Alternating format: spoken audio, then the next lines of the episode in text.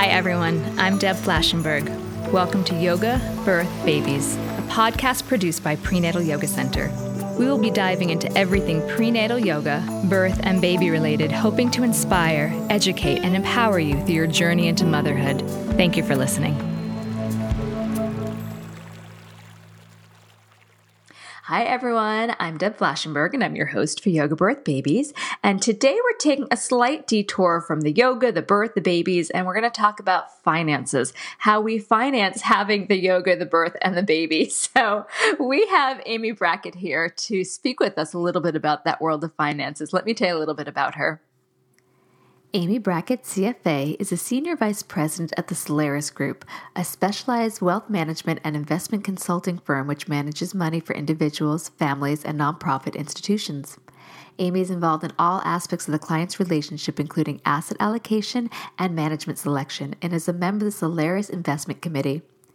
Amy serves on several boards and finance committees, including the board of Bowery Babes, a group for moms living in downtown New York City.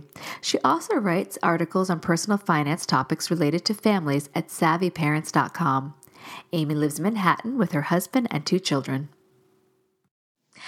Hi, Amy. How are you? I'm great. How are you? Good. I'm so glad that you are spending some time speaking with my community about this because we talk so much about the, the pregnancy and the birth, but the aftermath, even in motherhood, can be a little overwhelming about how expensive children are. And I know you and I are just speaking about this. So I just want to read this quote, and you can correct me for um, the New York area. But in my research, I found that according to the U.S. Department of Agriculture, it will cost a middle income couple slightly more than $245,000 to raise a child born in 2013 to the age of 18, and that does not include college.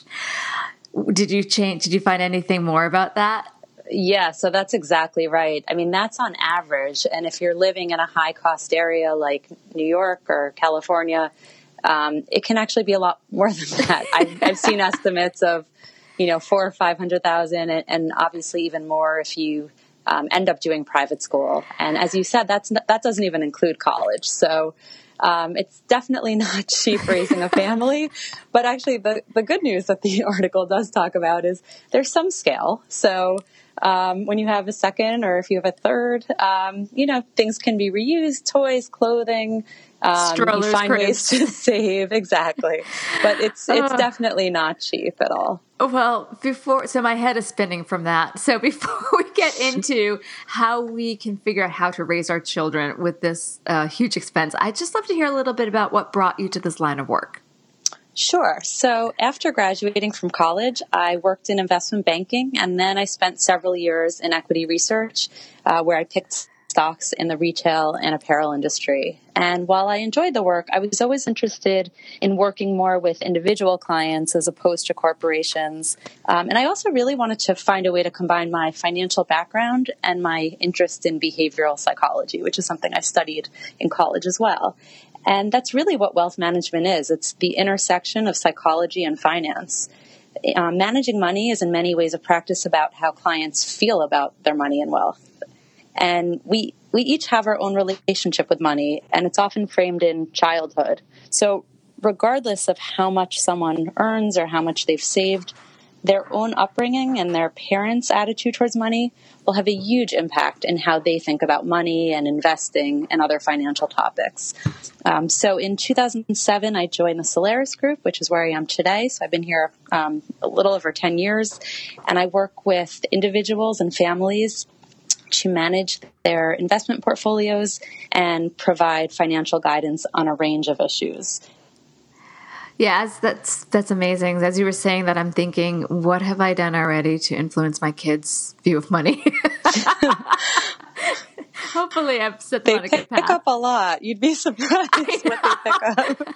another another piece of guilt. But one thing that I don't, I'm guessing, hopefully, a lot of parents do is like I've actually talked to my kids and tell me if this is a, a good thing to do about spending.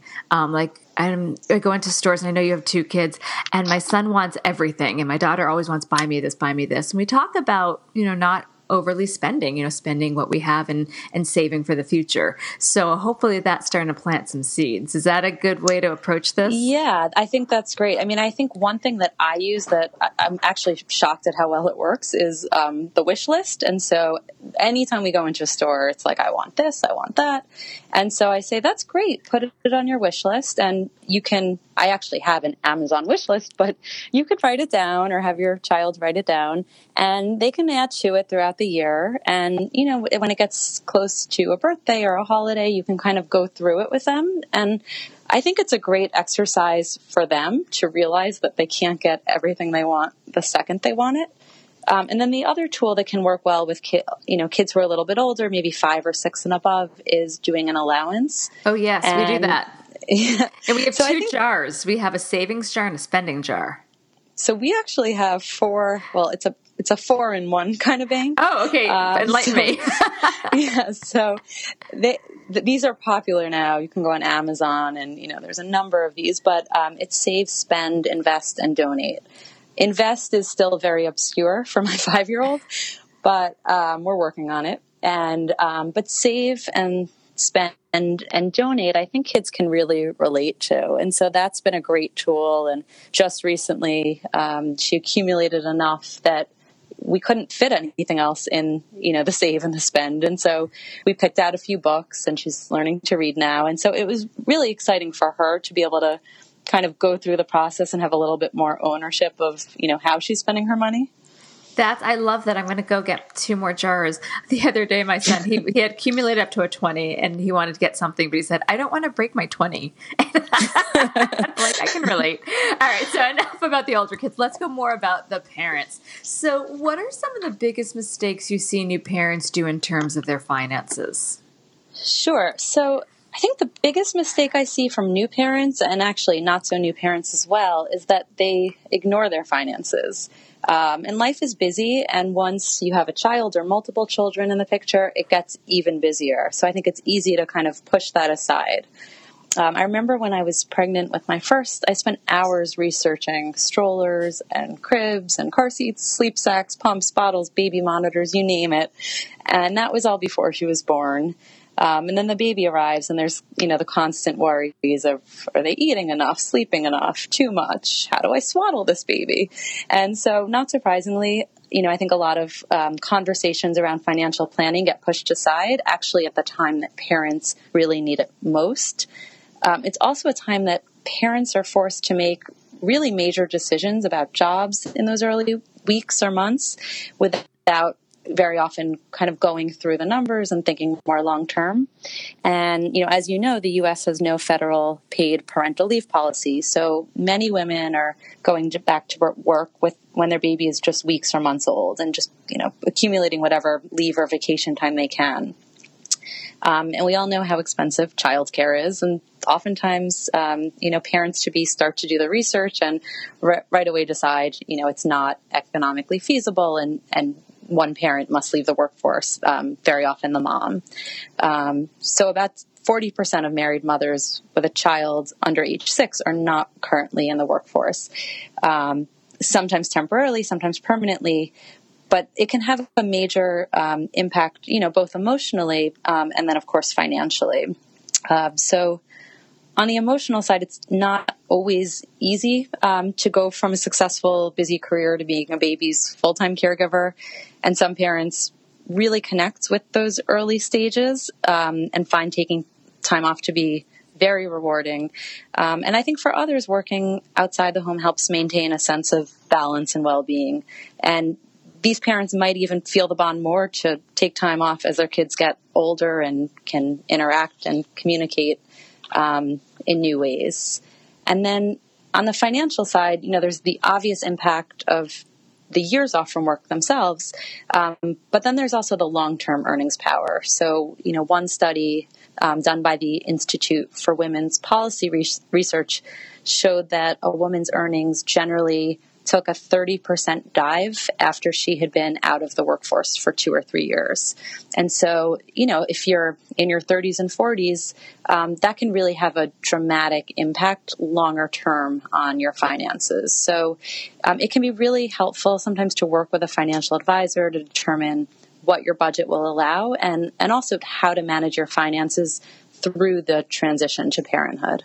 One of my friends, uh, she has a six year old and a three year old, and she's ready to go back to work, but she's actually finding it's really hard to get a job, even an interview, with a six year gap. I'm guessing that's something women that's have. True, unfortunately. Yeah, I mean, I think you know some people I know have been able to do at least some sort of work, whether it was you know kind of volunteer work or um, consulting assignments here and there, just to keep you know even just to keep up with some of their connections and keep their foot in the door. But it, it's really tough. Sick of being upsold at gyms? My guy, you're currently a base member. For $90 more, I can upgrade you to our Shred membership. For $130 more, you'll be a Swole member. And for just $300 more, you'll reach Sweat Platinum. At Planet Fitness, you'll get energy without the upsell. Never pushy, always free fitness training and equipment for every workout. It's fitness that fits your budget. Join Planet Fitness for just $1 down and $10 a month. Cancel anytime. Deal ends Friday, May 10th. See Home Club for details. So, speaking of childcare, so from my experience of it in New York City um, and now in, in New Jersey, it is crazy expensive. Um, do you have any data on the basic budget for someone should plan for those early years? Sure. So, I, you know, as you said, it's often a family's largest expense after their mortgage or rent, and um, probably in some cases even more than that. Um, so, Care.com does a survey, and uh, 54% of families spend more than 10% of their annual household income on childcare. And one in five families, so 20%, are spending a quarter of their income on childcare per year. I know in New York City, where, where I live, um, the average cost of daycare is often, you know, 20000 or more than that uh, per year. Nannies, you know, full time can be 45 or 50000 um, and then sometimes, in, you know, you also have in the early years preschool, which might only be part of the day. So you have these few years at the beginning, especially if you have, you know, another child where you might get hit with both the nanny cost and the preschool cost at once. So yeah, that was that's our reality.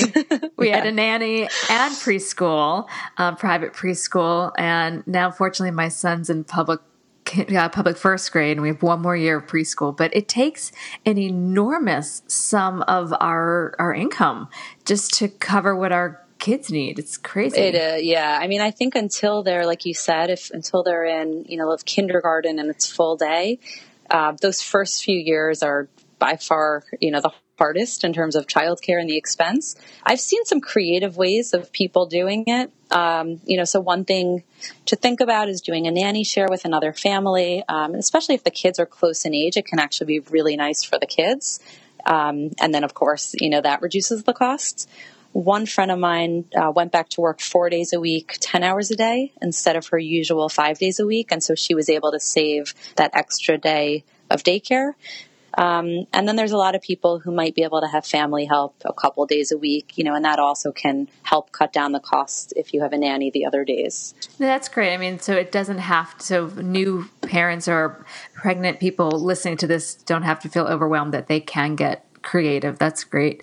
So, in terms of uh, planning financial goals for post baby, what are some areas that new parents should consider and focus on? So I think, you know, conversations around budgets and financial planning are important, particularly when you have kids in the mix. And it's a great idea to periodically sit down with your partner and review your finances together. So I know that you know most people hear the word budget and they cringe and they would rather do anything but that but it's it's less about you know a budget the strict budget it's really more i think about being aware of your annual income and how that compares to your expenses and so even just you know, going through an annual credit card statement, having an idea broadly by category what you're spending, and then at the end of the year, are you are you saving money? Are you spending more than you're making? But just you know, kind of going through that exercise. Um, there's programs like Mint.com that can be helpful. Um, I think credit card statement, credit card annual summaries are are helpful as well. But really, just having um, a sense of how you're doing. And if you think of it like your health, you know, how you need regular checkups with your doctor, your family's financial health is really the same way. Um, the other thing I would say is very often the baby's arrival coincides with a lot of other expenses. So uh, the need for more space is a big one as well. Um, and even though there's very creative solutions, so you know I've seen babies in closets and all over the place wherever they'll fit, but many times parents often um, are looking for a new home or spending money on a, to rent a larger apartment. Uh, they might need to buy a car. Diapers are a big expense. So there's uh, a statistic I saw recently: the average baby uses more than 2,700 diapers diapers in the first year alone. Uh, so that, you know, is five or 600 uh, for diapers. And then, you know, there's all the other expenses that come along with the baby. So there's a lot of expenses, you know, really hitting at once, uh, especially in that first year. Yeah, I remember my sister in law uh, at my son's bris, talk about a great time, asked me, she's like, so financially, how are you? And I'm like, oh, we're good. And then I sat down like a year later and be like, oh my God, this took a massive chunk out of our savings. Yeah, yeah. It was a bit surprising. So, is there a rule of thumb for how much someone should be thinking about saving? So there, there's a lot of rules of thumb out there. It depends who you ask. All right, let's like, go through like, several thumbs. so this is actually right. Like with parenting, you ask, you know, two people, you get 10 answers. But um, so, you know, one rule it, that I've seen is the 50, 30, 20 method. So the idea here is you put aside 50% of your um, earnings for your needs. So things like housing, utilities, groceries, healthcare.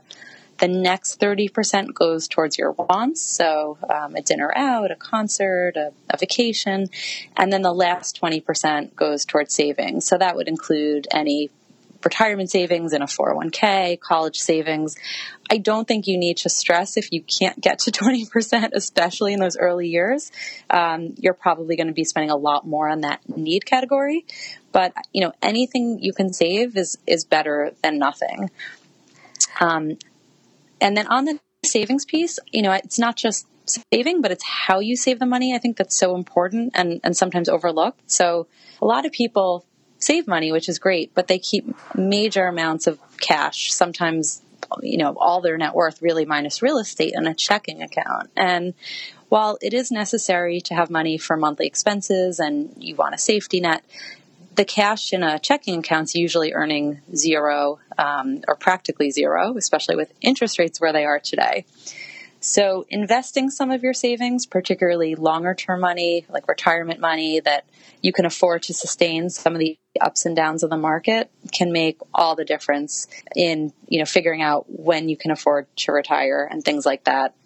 Um, and if you look at the stock market and, and even the bond market, they can be very volatile from year to year, but longer term, the fluctuations smooth out. So if you're in your 20s or 30s or 40s, you can afford to have a little bit of the risk that you know someone who is retired and on a fixed income can't. Um, last 90 or so years, a portfolio that was allocated about 60%, 60% in stocks and 40% in bonds would have returned close to 10% a year. And that accounts for periods like the Great Depression and the financial crisis in 2008. Um, you know, the worst period, the worst 20 year period would have been four and a year. The best 20 year period would have been over 15% per year. So it just goes to show you, you know, the earlier you start saving, investing, the better, um, and time really is on your side. So, if someone's hearing this and they haven't really invested, they do have most of their money in a checking account, what would be the first steps to do so? I think meeting with an advisor can be helpful in just figuring out, you know, sometimes people actually, you know, come to me and they um, they have accounts all over the place. They might have um, cash in a checking account. They might have a current 401k, an old 401k. You know, maybe their spouse has a few accounts. And I think the first step really is figuring out what you have, which kind of sounds obvious, but um, sometimes people don't, you know, really know how the money is allocated. That you start a job, you check the box, you know, in HR the first day of how you want your retirement money invested and you never look at it again. So I think the first step is kind of figuring out what you have and then where you should be um, and what your goals are and how you get there.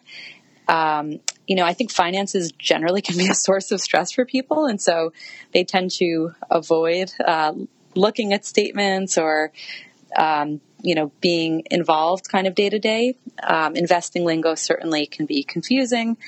And brokerage statements are notoriously bad at providing even basic information like, you know, what do I own and how have my investments done and should I be happy with this? How does it compare to the market or other similar portfolios? So um, you want you want to find someone who can be transparent and um, you know who you relate to. Some of it is just finding a good fit um, and just you know finding someone who can kind of help you go through what you have, what your goals are, and, and create some kind of financial peace of mind that's important. I mean, all that. It kind of reminds me of like when I tell my students about finding a care provider. You need to be able to trust that person.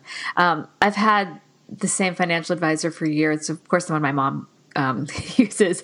And it's so great because I can call her up and ask her questions, and she breaks it down for me so that I understand it. Because I'm not certainly savvy on what's going on necessarily with all the stocks and mutual funds, but if I have a question, she's really available. So I think that's important that you want a financial advisor that you can trust and that can break it down and speak speak about things easily. Which brings yes. me to college because I had just been talking to my financial advisor about college for my kids. And she ran some numbers which literally made me choke. Um,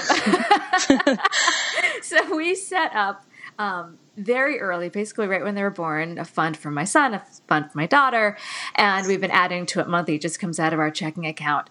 And we she did some projections of a state school and a private school and I'm pretty sure a state school, if I remember correctly, in about 15, 16 years was going to be over 200,000 for a state school. Um, and then a private was going to be over four, maybe 450. Uh, do you have thoughts on that? Yeah, I mean it's it's not cheap, and um, educational costs have just been rising so fast. You know, I think certainly faster than incomes in other areas, and um, and it's tough. Um, the one thing I would say is, you know, you referenced setting up plans for your kids, um, which I assume is a 529 plan.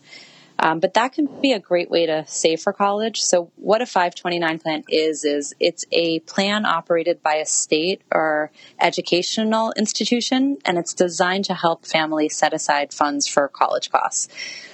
Uh, nearly every state has at least one type of plan available, and the plans might differ a little bit from state to state.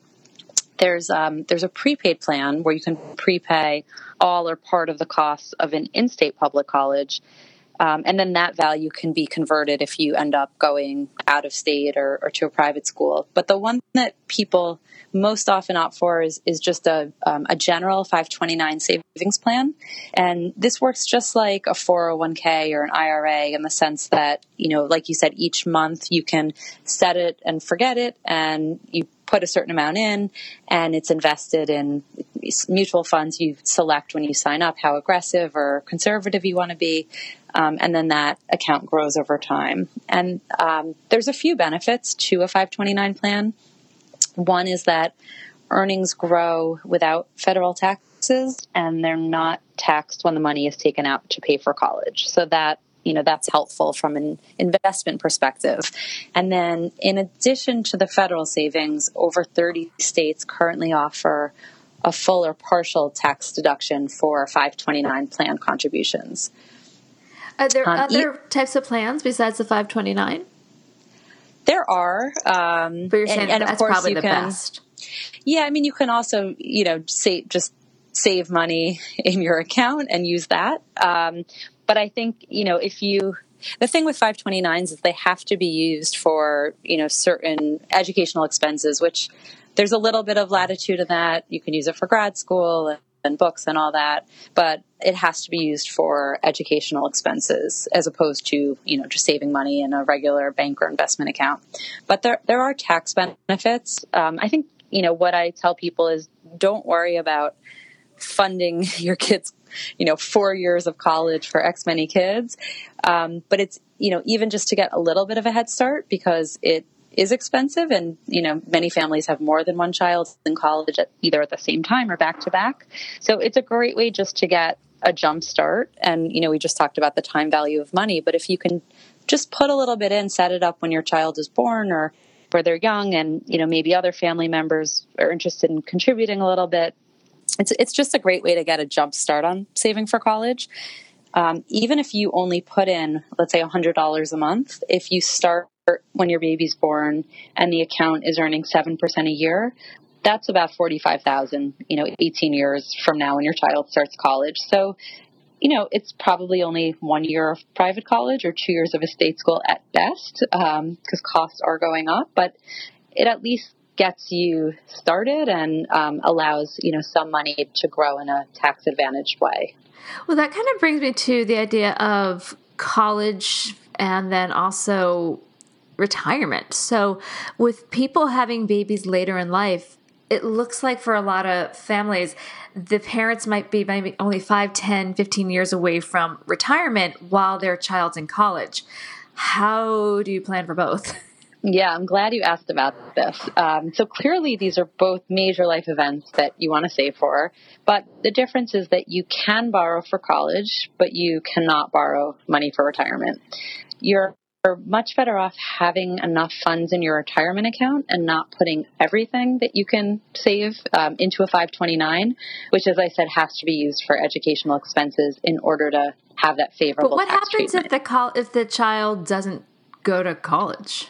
So you can take it out, but you lose the tax advantages that you already gained. Okay. Um, so there, you know, there's a little bit of an impact when you take out the money. Um, the other thing is colleges when they're looking at, you know, if you're applying for financial aid, when they're looking to see how much you have, I mean, there's a number, there's a whole formula um, that they use, but they exclude money in your retirement accounts when they're, you know, looking to see how much money you have saved. So if you have a lot of money socked away in an IRA or in a 401k account for retirement, that's protected. And, you know, that's money that you'll really need when you retire. So that's important to remember. Colleges also weigh assets differently when they're determining um, federal aid eligibility. So you know, let's say your child, the student has money um, in their account, colleges will expect them to pay, you know, to use a bigger chunk of that. So let's say 20% of the student's assets can be used to pay for college, but only depending on income, let's say 3 to 5% or so of a parent's assets. And that would exclude money they have in retirement accounts. Okay, so how much should then a parent think about putting aside for retirement? it's as much as you can. I mean, the more the better. Um, there, you know, there's online calculators you could use, or you could talk to a financial advisor who can help you run numbers. Um, you can, you know, look at kind of how much you, uh, you know, it's, uh, there's a lot of factors. It's how much you have already. If you're 45 and you haven't saved a penny, you'll have to save a lot more than someone who's, you know, 30 and and maybe has started saving a little bit. Um, but there, there's good calculators sort of garbage in, garbage out. So if the assumptions aren't right, um, you know, it's only worth so much, but it can be a good guide to figuring out, you know, how much you have already. Are you, um, you know, what is your income? Are you adding money to your portfolio and your savings every year? In which case, maybe you can, you know, put a little bit less into your retirement account. Um, but I would say the earlier you can start, the better, even if it's just a little bit at first, and then, you know, have goals of increasing it. The other thing is if your company has any sort of matching program with the 401k plan, definitely, definitely put in as much as you need to to get that. So sometimes companies will say um, for the first 3% you put into the 401k, we'll match it dollar to dollar.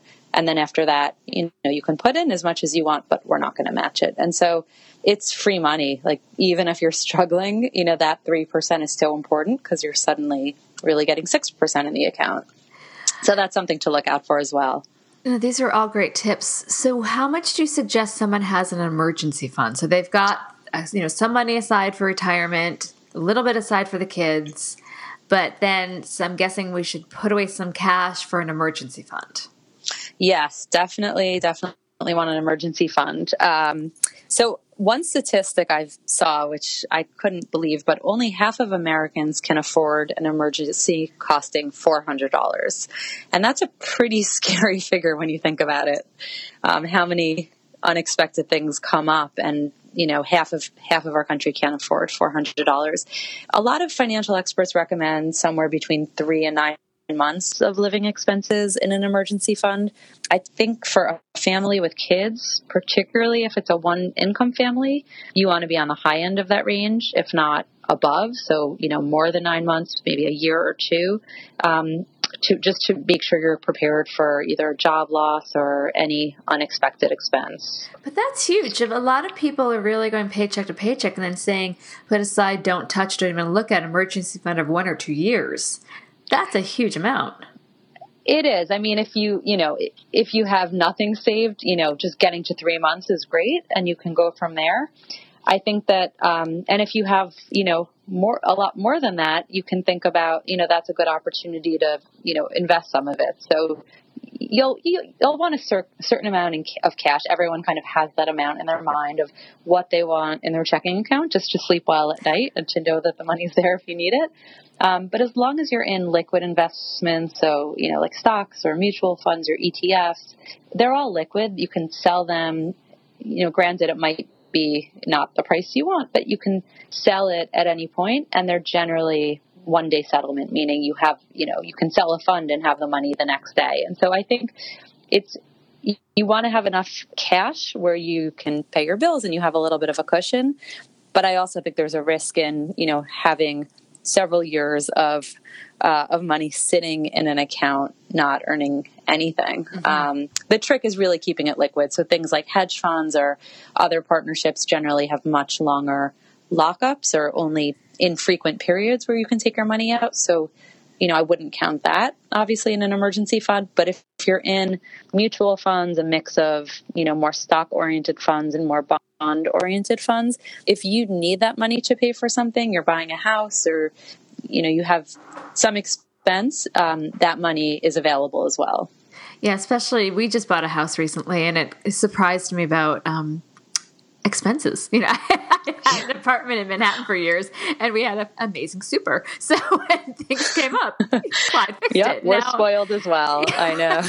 and now the other day, I was trying to open a window, and I'm like, I can't open it. I better call. I'm like, oh me, I have to call me. I'm the one that fixes it. so I think um, housing is, you know, for a lot of America, that's a big deal about you know emergency funds. So let's switch a little bit to something that I hadn't even thought of until I had kids tips for estate planning and wills. And I took out life insurance. My husband took out life insurance. Never thought of that before kids.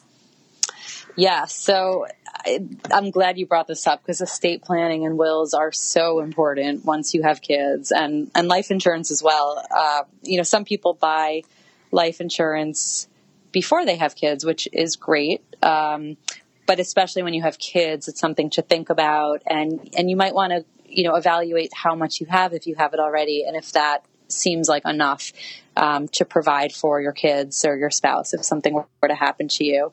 One thing, if you're if you're buying insurance, just to be aware of is if you're currently pregnant, some companies will refuse to provide new coverage, or they might provide coverage at a crazy high cost to require um, more in depth medical screening. So that's just something to think about.